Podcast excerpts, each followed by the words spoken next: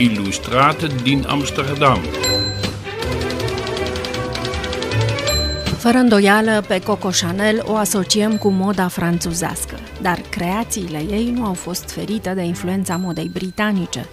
Utilizează stofele tweed englezești pentru a crea pentru femei vestimentație elegantă și în același timp comodă, care să le permite femeilor să participe alături de bărbați la activități în aer liber, ca vânătoare sau pescuit. Este unul dintre aspectele expoziției dedicate amprentelor lăsate de moda britanică în istoria modei, o expoziție curatoriată de Madeleine Hohe. Eind jaren 20, jaren 30 heeft ze een relatie met uh, een van de, de Duke of Westminster, een van de rijkste mannen van Groot-Brittannië.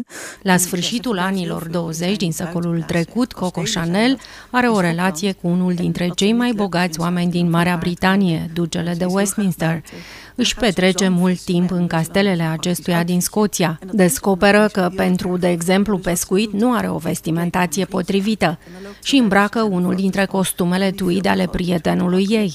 În fotografie o vedem îmbrăcată cu acest costum mult prea mare pentru ea, cu mânecile suflecate. Aici s-a născut celebrul costum Coco Chanel bazat pe moda bărbătească a spus Madeleine Hohe, curatoarea expoziției de la Kunstmuseum, Muzeul de Artă din Haga.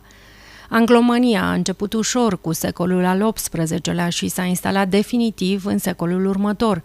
Moda franțuzească, dominată de culori vii și mătăsuri și nu întotdeauna confortabilă, a fost înlocuită de culori mai sobre, materiale practice și tăieturi legere, care să faciliteze mișcarea în aer liber.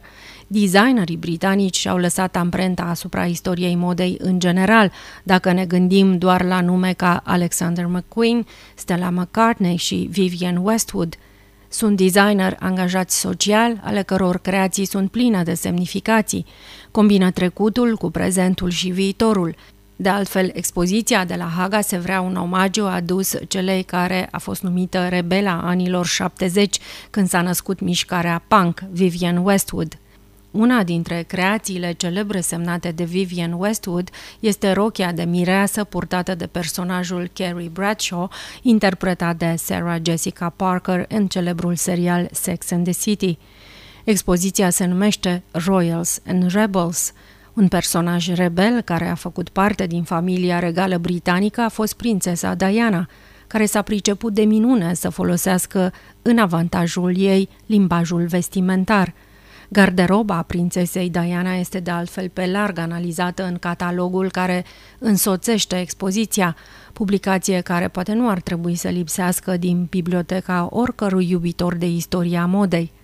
În acest articol dedicat prințesei, Carlos Uzabiaga Lopez spune că Diana este poate cel mai bun exemplu de cum moda poate exprima identitatea unei persoane și în același timp îi stimulează dezvoltarea personală.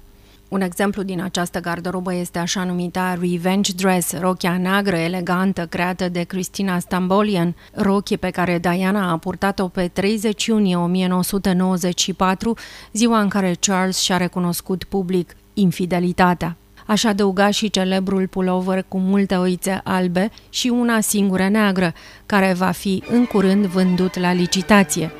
L-a purtat mult în perioada în care era descrisă ca fiind oaia neagră a familiei. De multe ori rebelii au fost cei care au mutat munții și au făcut istorie.